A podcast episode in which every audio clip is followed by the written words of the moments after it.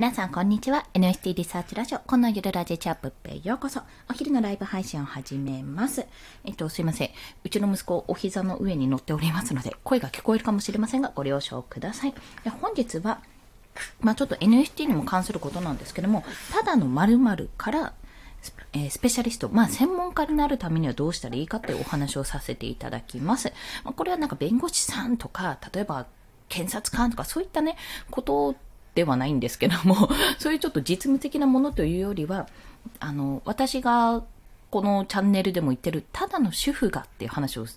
書いてあるじゃないですか。で、一回のただの主婦が、今 NFT のクリエイターとして、まあ、あの、細々とやっているわけなんですよ。細々とというか はい、やっているわけなんですけども、こんな形で今、まさにやっていることが、まあ、ちょっと一歩先を進んだ、まあ、スペシャリストまでいかないけども、エキスパートとかまではいかないけども、ちょっとやっぱり知ってる人ってポジションをやっぱ取りつつあるってことじゃないですか。で、それを、それってすごくあの情報発信をされている方とか、まあ、ブログを作られている方、メディアを作ろうとしている方って、めちゃめちゃそのポジションっていうのを多分ね、取りたかったはずなんですよね。で、それを、じゃあどうやったら取れたのかっていうところのお話を今日はしていきたいと思うんですよ。まあ、NFT に限らずなんですけども、まあ、私の場合なんですが、とりあえず、私の場合じゃないですね。あの、とりあえずね、どうやったら、その、流行りにとか波に乗っかれるかっていうところと、あと、どうしたらその自分は手っ取り早くね、極端な話、手っ取り早くエキスパートになれるか、そのスペシャリストとして、何々と言ったら何、NFT と言ったら何、あ何さんとか、NFT のクリエイターと言ったら国内で有名なのは何さんみたいな形のポジション取れるか、まあ、ポジションのイストリゲームですよね。それができるかってとこなんですけども、あの、二つあります。一つは、海外トレンド。まず海外トレンドです。で、海外トレンドっていうのは、基本的に海外は、あの、まあ、アメリカとかで流行ったことって2、3年遅れで日本に入ってくるんですよ。なので、まあ、言ってしまえばアメリカで流行ってることって、まあ、最先端なわけなんですよね、そこが。で、そこから日本がいいんじゃねこれって思ったことがどんどんどんどんこう、あの、輸入されてくるというか、そんなような形になってるわけなんですよ。なので、まあ、そこを押さえておけば、あ、じゃあ2、3年後にこれが流行るなって形で、やっぱり、あの、な、なん何年かももしくは何日か何ヶ月か遅れで日本に入ってくるということを先に知っておけば、じゃあこういうことが次に来るからこういうふうな一手を次は打てるよみたいな形で情報として流すことができるわけなんですよ。で、それが一つ、まあ、海岸海外からこう情報を得る、先の情報を得るってこと。次流行るのは何かっていうのを得るっていうのはそこがまず一つです。そして二つ目が、あの、インフルエンサーです。そういうのを、もう、すごくすごく嗅覚がいいインフルエンサーさんの情報をチェックするってことなんですね。まあ、あの、有名なのは池早さんとか、それこそ学さんもそうですし、結構ですね、やっぱり、あの、これ流行るぞっていうのをね、面白そうだなっていうもののに対しての食いつきが早いんですよ。まあそうじゃないと広め、あの、日本で広めるためのね、広めるあの自分の力とかを使って広めていくってことができないのかもしれないし、そのまま仕事としてもね、あの、成り立たないのかもしれないんですが、結局のところ、私が今回 NFT の話になんで食いついたかっていうと、その池早さんが NFT って面白いよねってこういうのがあるんですよっていうのをね、おそらくね、4月とか3月ぐらいに、何ヶ月か前か言ってたんですよ。で、それを聞いた時も、ああ、面白い技術だなってことを引っかかってたんですね。面白そうだなって。で、その後、今年の8月末とか9月頭ぐらいから自分もやるってお話をされてて、もうこういう風に作れる、こういう風にやるんだよってことを目の当たりにして、してたんですね。まあ、フリーランスの学校の講師でもあるので。っていうことを見たら、あ、私でもできるなと思って、面白そうと思ってそっちに全振りをかけたわけなんです。で、それは、まあ、正直いろんなあの条件がありましたよ。資金的には大丈夫かとか、時間的に大丈夫かとか、技術的に大丈夫かって、いろいろ加味した結果、まあ私はそっちに全振りしようと思って、まあいろいろ変えたんですけども、やっぱりそれはやってよかったし、実際にやらないとわからないことの方が多かったわけなんですよ。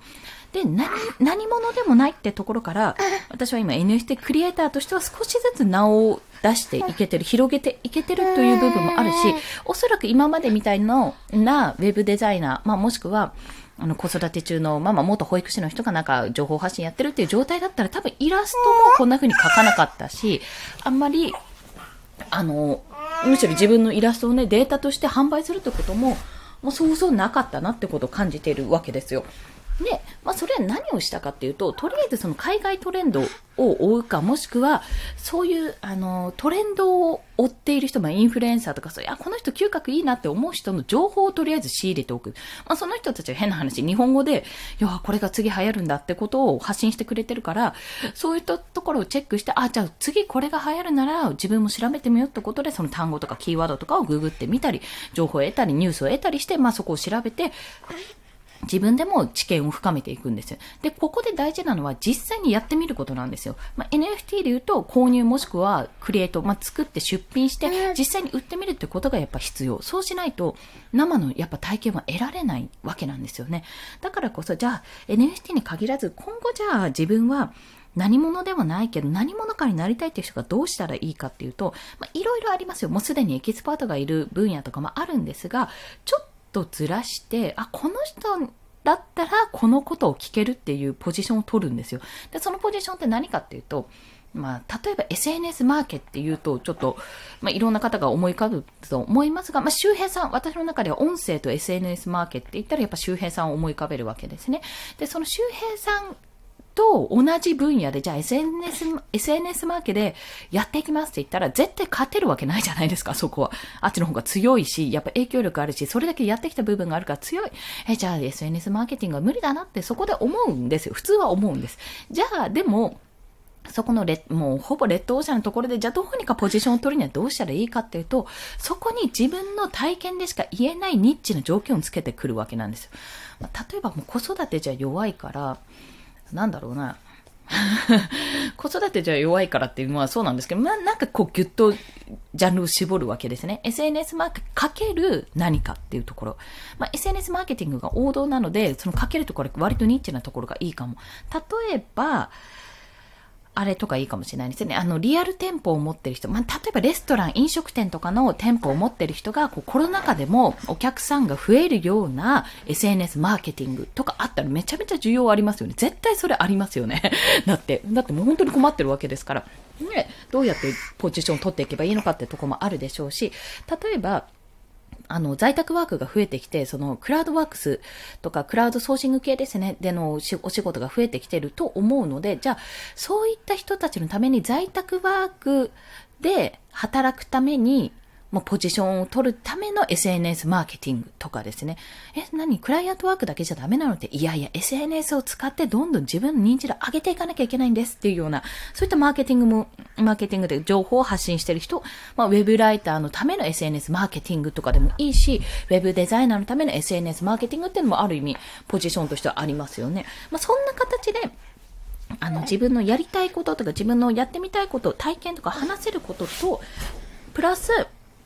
あの、王道。まあ、王道とニッチを掛け合わせると一番いいってことを、すごい、あの、ラジオとかでも私は聞いていたので、そういう形でポジションを取っていくんですよね。もうパッと見たら、すごく、ああ、もう全然これ、もういろんな人がいて、競合いてできないよってことも、ちょっとそこの微妙なラインを通してみると、もしかするとニッチなファンがついてくるかもしれないってこと。10万とか20万とかのフォロワーさんはいらないけども、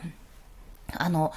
10万とか20万のフォロワーさんじゃなくて1000人のもうすごく深いファンがついてほしいっていうんであればそういうポジションとかそういう手も取れるっていうことなんですよ。で、まあ SNS マーケティングなので、まあニッチな部分はあるにしても、大まかな土台の部分はおそらくね、私は基礎的な部分は同じだと感じているわけなんです。だからその基礎的な部分は学びになるから、あの、ウェブライター、のウェブライターに向けた SNS マーケティングといっても、ウェブライターだけじゃなくて、あ、これは勉強になるなと思った人はおそらくフォローし、あの、しますからね。というような形で、ただの何々っていうのは本当に思う。私もただの一回の主婦だし、保育士とか持ってても全然専門的なこと言えないし、私の経験とか体験って結局何になったのか全然わからないってところは正直ありました。何者でもない、何者にもなれないって思いました。本当にこれは。で、池原さんとかはもう自分でなんか専門性見つけて、なんかそれを調べて、とことん調べて、メディア化してやればいいってことをおっしゃってて、まさにそうなんですけど、それができない自分がいたんですよ。できないよな。なんかできないなって。でもそこで見つけたのが NFT だった。NFT って技術がもうまず面白いし、自分でできるんだってことに対して、あ、なにこれすごくやってみたいって思ったからこそ飛び込めたわけなんですね。まあ、リスクも